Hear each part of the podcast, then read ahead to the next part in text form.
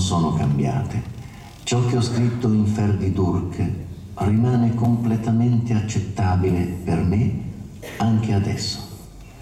E però, anche se ho conservato la stessa visione dell'uomo e del mondo, ho sempre cercato di presentare un nuovo problema in ognuno dei miei libri, soprattutto per evitare la monotonia, ma anche perché ciò mi interessa.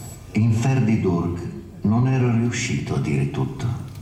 Per esempio, in quel mio primo romanzo parlavo della forma interumana che si crea tra gli esseri, le persone, che ci è imposta, nel senso, diciamo, che quando sono con il signor A, io sono una persona e quando mi trovo con il signor B, sono un'altra persona.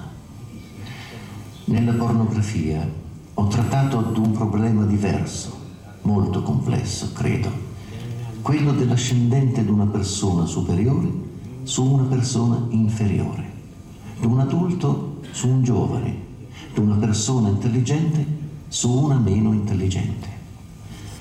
Secondo me si tratta di un aspetto importantissimo della cultura che non è stato mai studiato adeguatamente. Ogni nuovo problema, ogni diversa problematica mi richiedono di esprimermi in una forma artistica particolare. L'andamento di Cosmo è completamente diverso da quello di Ferdi Durk o di Transatlantico. Aggiungerò che io faccio, che io scrivo sempre delle parodie della forma.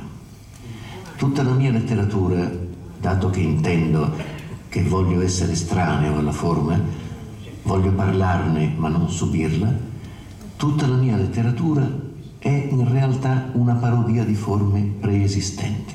Per questa ragione il mio dramma Il matrimonio è shakespeariano, una parodia dell'amneto e operetta è un balletto in forma d'operetta. Quanto a Ferdi Durk, si tratta un po' di una parodia dei saggi filosofici.